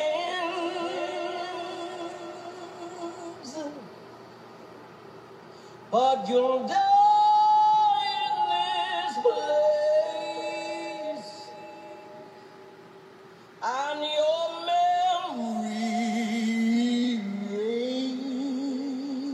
All right, that's Jill Scott, a R&B singer, again changing up the words, saying, uh, you know, whose blood built this land? Uh, going on to say, uh, "Oh, say, can you see by the blood in these streets?" Now, Jill Scott was um, blasted by many when she did this uh, just a couple of days ago on the second day of the Essence Festival because uh, this was her stance on the perceived systemic racism in America, according to this piece in Fox News, saying the country is not the land of the free. Then you had Ben and Jerry, we talked about this last night, saying that, you know, in order to celebrate the 4th of July, we should admit that America is built on stolen land. Now, these are popular tropes, if you will, from back in the days. And you guys know I, I'm a, a fan of hip hop music, and one of the early um, artists coming out of the Bronx, KRS-One, Kris Parker, uh, he had a lot of very conscious rap music. Uh, again, I didn't um, agree with the message, but he has a whole song about um, systemic racism and and um, racism within the police. And you know, he questions whether we can truly ever achieve justice on stolen land. It's a song called Whoop Whoop. That's the sound of the police.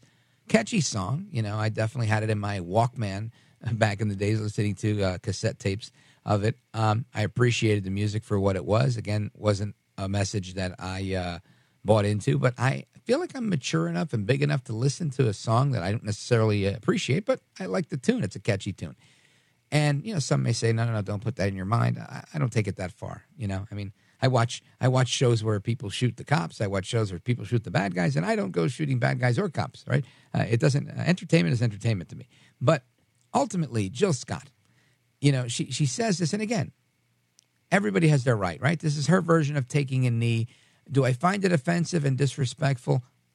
I do, but is that the price that we pay to have freedom of speech? Yes, it is.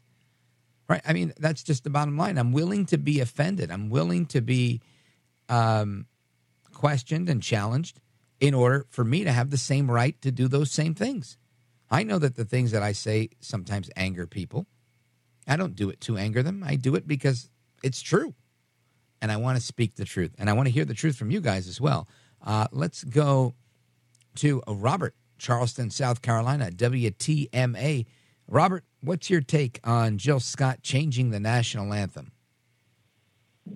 Um, well, uh, you know, I, I, always figured to myself that um, you should do things to, in the way in which you figure that they're most appropriate for the situation at hand, for the people involved. In other words, all the people of the United States of America in this case. And you should do the ones that you figure everybody's going to be happy with. And there are plenty of situations where everybody can be happy. Sure, there's a dark side to everything, and there's a dark side to our past too. I can't imagine being owned by somebody. You know what I mean?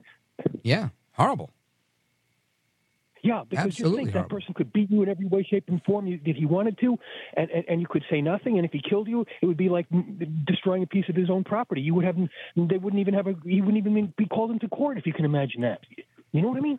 Yeah, horrific. Yeah, uh, but on the other side, if you if you if you're if you are brought up in um, in, in in New York City, where, where I come from originally, that area, or, or Miami, Fort Lauderdale, um, Washington D.C. I'm familiar with those places as well, uh, and, and also in Germany, three three towns in Germany. Um, if you're uh, there are people who love you, and those people will always look out for you. If you don't have a job, or you have need something, or something like that, or you need dual citizenship, they'll arrange that for you so fast it'll make your head spin. I one time needed dual citizenship with Germany, at least I thought I did, and and they arranged it overnight. The, the next day, I had a certificate of German citizenship in my certificate of German citizenship in my hand, and they said your your your Ausweis will be here in six weeks, and your passport will be here in twelve weeks. To Yeah, and I think the bottom line here is that just like there are people that hate you, there are people that can love you, and and you're right. Uh, plenty of of dark parts of our history and, and dark parts of our daily lives. I mean, there, there there's still ugly things that happen. I don't know that we could ever live in a society that's devoid of crime and bad people because evil's always going to exist. And, and our job is to just try to get away from it as much as we can, right? Teach our children and those around us to, and the way we live our own lives to, to be more positive and, and, you know, strive for better each and every day. But ultimately, I, I feel like you, you, you, your first comment was really spot on. You have to try to deliver things in, in the most uh, receptive way, I guess, based on the audience. And I don't mean tickling their ears and being a people pleaser and telling them what they want to hear, but I mean using the opportunity to sing or say something or do whatever it is you do to impact that audience in a positive way. And I don't know. I mean, I, the crowd seemed to really be receptive at that audience at the Essence Festival. Uh, they seemed very happy to hear, you know, whose blood built this land and whatnot, and and they were clapping and cheering, and and it's because I feel like they're also part of that grievance industry where they feel that they're systemically marginalized and oppressed, and and and this to me is unfortunate. And I understand that things happen. I understand that there are people that are treated differently. I just, uh, and maybe I'll never really be able to realize it because I, I didn't grow up in a, a predominantly black neighborhood. I, I didn't grow up it, with so many of the challenges that, that young uh, black men face in today's world. I, I didn't, you know, I, my dad was with me till he was 80 years old just a couple of years ago. Uh, I don't know life without a dad. I know that's a huge problem in, in, in um, the African American community. So, you know, I can only give my opinion based on what I know. And what I know is America's not trash and it's not that bad. And we already know whose blood built this land. So kudos to them for sharing, you know, their thoughts, and I'm going to keep sharing mine. And we're going to get to your calls too. Thank you, Robert, for your thoughts. 833-4 Valdez, 833-482-5337. Your calls coming up straight ahead.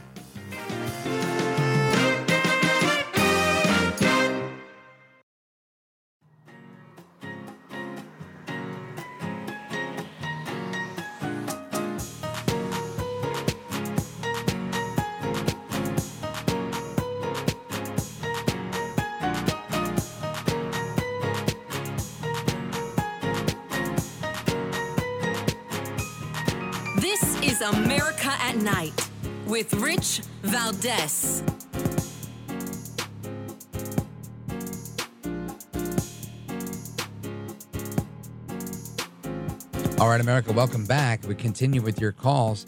And of course, we're talking about um, the woman in the WNBA who said America was trash. We were also talking about all the stories earlier in the evening. Uh, of course, cocaine in the White House, right? It's um, it's a new definition for the White House. Unbelievable what we're going through today and, and the things that we're seeing. And um, I want to go to Ken, Lansing, Michigan, W I L S. Ken, welcome. You're on with Rich Valdez. Go right ahead. Good evening, Rich. And this is a belated uh, happy birthday to our country and all the servicemen and women that fought and sacrificed for our freedoms. Thank you very much. Amen to that. Uh, uh, I don't know anything about this woman you're talking about, this singer or this WNBA player, but I do know one thing. Uh, if the NBA wasn't subsidizing the WNBA, they'd all be working at Kroger or Taco Bell. So, Right, right. Yeah, they don't bring in plenty no- of money. That's for sure. and there's nothing wrong with them jobs. I'm not demeaning anybody by Sure, saying yeah. that, but they I didn't sure take it that be, way. They would Yeah, they would They be wouldn't be regular people like the rest of us. exactly, Rich. Exactly. No. Yeah, no, I, I I, wanna, totally agree uh, with you. I want to uh, commend our our law enforcement agencies of the federal government, the Homeland Security, the FBI, the Department of Justice. Let's see. Uh, one day after 9/11, they had pictures and names of all the people involved. Uh, one day after the Boston Marathon bombing, they had the two suspects and their names. But four or five days of finding cocaine in the White House, and I'll bet my bottom dollar every square inch of that building has a camera on it, and they can't figure out how that doggone cocaine got there. You know, Ken, that's interesting. Uh, we had a couple of conversations about that earlier tonight, and I'm pretty sure one of the the I spoke with two people that worked in the White House uh, earlier today, and one of them said, you know, they likely will find out the person, but it'll likely be the administration that chooses not to release a name for whatever reason, whether it's a staffer that they don't want to embarrass or whatever. I could tell you if I was the president and somebody did this to me, uh, I would take it as an affront to me and to my office and to my presidency, and I would embarrass the crap out of them. just saying, I would make sure they they get whatever's coming to them because you don't do that. You know, you just don't do that, right? I, I don't think that's accurate. So I, I think that they're definitely going to figure out who it was and how it got there. The question is, will they tell us? I don't know. Still waiting for that that unredacted JFK shooting report. Good luck with that, right, Ken? Yes, sir. Rich, you have a great weekend. Thank you, brother. I appreciate it. You too. Godspeed to you. And uh, we will continue here. Let's go to Kim Shields, Michigan, KDKA. Kim, go right ahead. Hi, Rich. Boy, I agree with what Ken from Lansing just said um, about the about those two women and the basketball player and uh, um, that Jill Scott. I Yeah. can sing better than her, and and nobody would pay to for to come listen to me sing. And then she slaughters the song, talking about blood in the streets. I hate to say it, but the blood in the streets is all in the big cities, the Chicago's, the New York, um, and it's black. It's generally black on black crime, you know. So for them to massacre our uh, what she did to uh, our national anthem and the ba- female basketball player, it's just disgusting. I think like with Ilhan Omar and uh, the other one, Rashida Tlaib, and all these, uh, and, and I think they should get a, uh taxpayer-paid vacation to Somalia, you know, or uh, someplace like that. Venezuela and let them see where it's really bad. You know, people. Yeah. I well, you know, know- Ilhan Omar is not far from Somalia, from Ethiopia, right? I believe she's from Ethiopia, and excuse me, and I, I think um, she she knows what life was like there and chose the United States, and, and it's it's that part of um, life that really does confound me, where I think, man, very interesting how you could have experienced life elsewhere and still come here and say something like some people did something. And, again i understand this is a different language a different country a different culture um, but I, I i always think you give people the benefit of the doubt right? Which means hey you know that was not a good look. And after people tell you that wasn't a good look it's up to you to to say um, you know what? I i made a mistake and uh, yeah it wasn't ethiopia she is from somalia um, ilhan omar So you know, it, it just it always just blows me away that that's the case. That they do know better and still choose that hard uh, left anti-American approach. Uh, Kim, I don't understand. I really, I mean, the only explanation I have is it's part of what they believe. And the same way it's part of what I believe to think that America is great. I believe in American exceptionalism. I believe that America is not perfect, but likely uh, the the best country on this planet now, in the future, and has been in the past. And I can only say likely because I don't know what what the future holds for us. And if it we continue with the Biden trajectory, then we're we're we're, we're doomed. But um, if we can bounce back, I think America has plenty of good years left in her. And and I guess the same way I can be pro America and love my country and think that it's a great place and choose to uh, live here and raise my children here and all of that, and not flee to some other place, I guess they have a right to want to bring about their change and their revolution and their alternative ideology. Uh, a- and, it all goes to the court of public opinion, and we let the people decide in, in uh, you know, whose ideas are better in that free marketplace of ideas. And you know, sometimes it just it concerns me. I feel like we're losing that battle and they're winning. I don't know if I'm right or wrong on that, Kim. Yeah. Um, just a few simple things that these America haters don't think about. I, I read something in National Geographic a, a long time ago that something like 70% of the world doesn't have toilet paper, and a huge percent of the world has no electricity. At night, when you when the satellites see Earth from outer, you know, from the outer areas there, um, most of the Earth is dark because they don't have they don't have running water, they don't have electricity. I mean, the things that we have are so wonderful, and like I say, um, these these America haters need to leave and spend a month in, in a third world country, you know, where they grab a leaf when Yeah. they go to the outhouse. You know what I mean? I totally get it, Kim. Thank you for the call. I appreciate it. Uh, Kim in Shields, Michigan, listening online. Always a pleasure to chat with you. And yes, grab a leaf if you've got to go. That's classic. Love it. We're going to get to the rest of your calls straight ahead. We've got calls from Chicago and all over the rest of the country. We're coming to you 833 4 Valdez, 833 482 5337. This is America at Night with Rich Valdez. Call now 833 4 Valdez. That's 833 482 5337. 833 4 Valdez. That's Valdez with an S.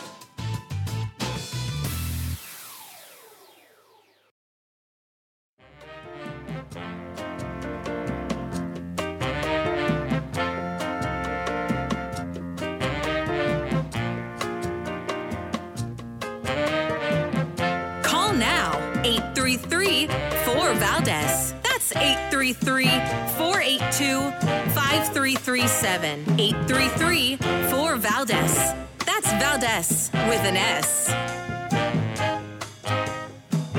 All right, America, welcome back. We continue Open Phone America, discussing all the topics of the day, whether it's uh, the cocaine in the White House, the road rage stuff that we had a conversation about, of course, the Biden administration's attack on American energy, and so much more that we've discussed this evening.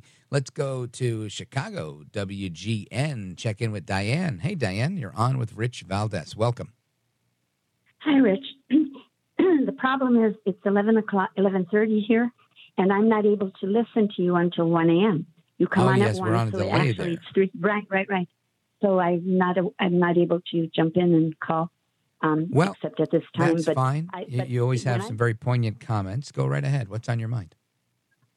Well, so many things. Well, the let's see. There's a sensibility of that when you say about the insidiousness of the left wing that permeated, which has now created what we have now.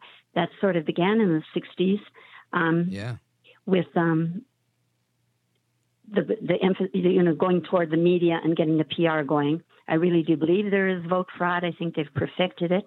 When you look at the 1960 Kennedy, um, Nixon, Oh, yeah. and then Hawaii. locally, locally politics is very important for, for machines. Machine politicians do the local thing, and so that's sort of a you know, tradition this in is Chicago. such a good point, Diane, that you bring up. And you being from Chicago, you get this, right? Uh, because uh, they have machines Sort of, yeah. in, in, in Chicago and they have in Jersey, right? Um, uh, we had um, Frank Hague was the um, one of the machine bosses back in the days, and and and this has been through for for a long time in New Jersey politics, Hudson County in particular, Essex County, two very very large populated counties, and it's always been commonplace. I mean, we've been joking about dead people voting since I was in high school, and everybody knew it was a big open secret. So you know the the fact that they ridiculed Giuliani and and and made Trump out to be a lunatic. Uh, when when they said these things, I thought that's laughable. I've been watching this happen my entire life, Diane. Right. Uh huh. And it's um, it's not just. It's gotten like it. The politicians of the past, like Everett Dirksen, Rostenkowski, and all, of, Lyndon Johnson, even. Um, it, it's just we didn't have the media we do now, but it wasn't so much that you had to because these people took these jobs as politicians and that's what they were good at. And I always say that it's not like we need to know how sausage is made every minute of the day. We don't need it in our face all all day long. We sort of trust some of these people to kind of do their thing and get along and get things done, but that money and PR has grown so much and and it's hard to describe. I don't. I don't, I don't really. No, I, voted think you're on the right track here. You're right. Uh, when when it comes to the public relations effort that people have, there are entire. I mean, you just look at Twitter, right, um, or, or any of these social media platforms. They now give you the ability to create your own broadcast channel, and that might be something I may want to do one day. Uh, I may want to just broadcast um, a video of myself, maybe doing the show or doing something similar, something different, where I don't even talk about politics at all. Maybe just you know go to different cities once a week and and learn about each city. I think that would be fun and be cool for a video type of um, program. But, the point I'm bringing up is uh, we have so many ways to connect to people that uh, when I go on Instagram, I see these notifications that say so and so who you follow now has a broadcast channel available. And people, you know, um, I think it was was it Halle Berry? I think Halle Berry started this um, entire. Oh no, I'm sorry, Jada Pinkett. Uh, she had started a, a a Facebook Live program that became like a real full fledged TV show. Uh, it's bigger than a TV show, and it, it's again, it's a Facebook Live program. So the the ability to use uh, public relations and social media to to just connect with people in a different way is way advanced from anywhere I think many of us thought it ever would be. So I think that's a that's a brilliant point. That that's why we are where we are. Right? We we have uh, uh, there's less of a gap in getting our ideas to the people. See, and it's been used by the divisive forces of, if you want to say, world socialism, which was called communism. And that was when TV, when it was in its babyhood. And I have a whole theory on McCarthy. McCarthy lost to the La Follette, the Republican, the very well respected Bob La Follette in Wisconsin when he came back from the the war. So of course he used politics because he was called Tail Gunner Joe, and of course he could use the drumbeat of he was and he used the thing that he said La Follette didn't contribute to the war. But anyway, the communists backed him. Did you know that? And he didn't. He was unaware of that, and he was somebody Wow. trying to look at communism, but communism turned it around like a serpent and used it, in my view, against him because they knew TV was in its babyhood and how bad he would look on TV. Okay. Yeah, and of course there was um, a big communist movement to to influence the the programming that was coming out of Hollywood, uh, and which prompted um, you know patriots like Ronald Reagan to to become a Screen Actors Guild president to try to curtail some of that movement. And yeah, it was an interesting time in American history. And excellent point. Thank you so much, uh, Diane from Chicago on WGN. Your calls and more coming straight ahead before we wrap this thing up. Check out our website, by the way, Rich Valdez, America at night.com. If you want to listen to any of the guests you may have missed, any of our archived episodes, and you can also click the link and subscribe to the podcast so you never miss an episode and you get an alert. It's absolutely free. Rich Valdez with an S, America at night.com. Rich Valdez, America at night.com. Don't move a muscle. This is America at Night with Rich Valdez. Call now 833 4 Valdez. That's 833 482 5337. 833 4 Valdez. That's Valdez with an S.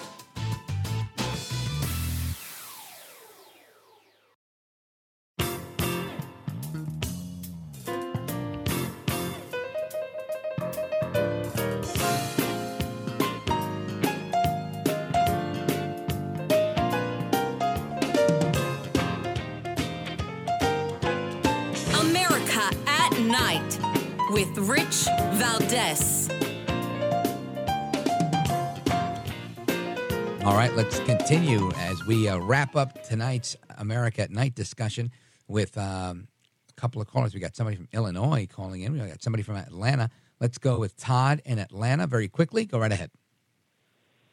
Yes, uh, Rich, I just wanted to say about the uh, controversy with the anthem, and the, I don't think it was Colin Kaepernick that started the kneeling ca- controversy. I think it was Tim Tebow because he knelt for the wrong thing, God and country.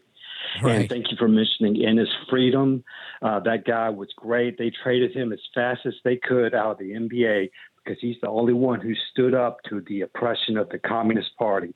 And all these players and owners and corporations making billions in blood money from the Communist Chinese Party. And he's the only one that stood up to him. And thank you for mentioning him. Oh, you bet, Todd. And you know, yeah, you're right. He's a patriot. The guy knows. Uh, he knows um, what's going on because he's been in other parts of the world, and and he knows it firsthand. And uh, you know, I mean, this is when your name is freedom. I guess you kind of have to, right? It goes with the territory. But uh, great comment. Big shout out to everybody listening on WGKA in the Atlanta area. Thank you, Todd. And um, let's go, Clinton, Illinois, WSOY. Is that real? W Soy? That's funny. I haven't heard that one before. Uh, welcome, Andrew. Go right ahead. Hey, Mr. Valdez. I appreciate all the work you do. I recently picked your uh, show up uh, about six months ago or so when you took over, and I think you do great stuff. I I'm a, I've been a longtime restaurant manager, and I so I work with a lot of Hispanics. I've picked up some Spanish over the years, basically self-taught. But I I heard uh, several months ago when you referred to our president, uh, Mr. Biden, as El Barboso. I, I didn't really know what it meant, so I had to ask uh, a couple of my a couple of my cooks the next day at work, and they just laughed. And eventually, they told me what it meant, and it's not something we can say on the air necessarily, but I think uh, it's a exact description of of uh, unfortunately of our president currently. Yeah, lamentably, right? Joe Ed Barboso Biden. He is uh, he is a Barboso f- for sure. And um, let me ask you, what what, you, what are your thoughts about this Jill Scott controversy with the blood in the streets, or or even um, Miss Cloud from the WNBA saying that America's trash? Well, I didn't hear much about the WNBA player, but I think that's that's beyond regrettable for someone like that to say, especially considering the the Brittney Griner situation. But I did also Yeah. hear a little bit about the, the Jill Scott, and I heard something about her wanting to move to the Netherlands, or I, I don't know. It, it's just You know, I'm willing to, to put a couple of bucks up and make a bet if that's allowed and if it's legal. I'll do it uh, to see if she actually goes or not. And I don't mean on a vacation, but I mean an actual go move there.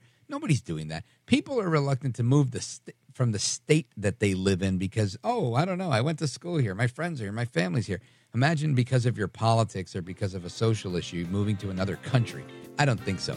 Andrew from Clinton, Illinois, WSOY. Thank you, my brother. Great to hear from you. Big shout out to everybody in Chicago area, uh, or Clinton area rather. And uh, folks, hasta la próxima. Until the next time, take care, good night, and God bless.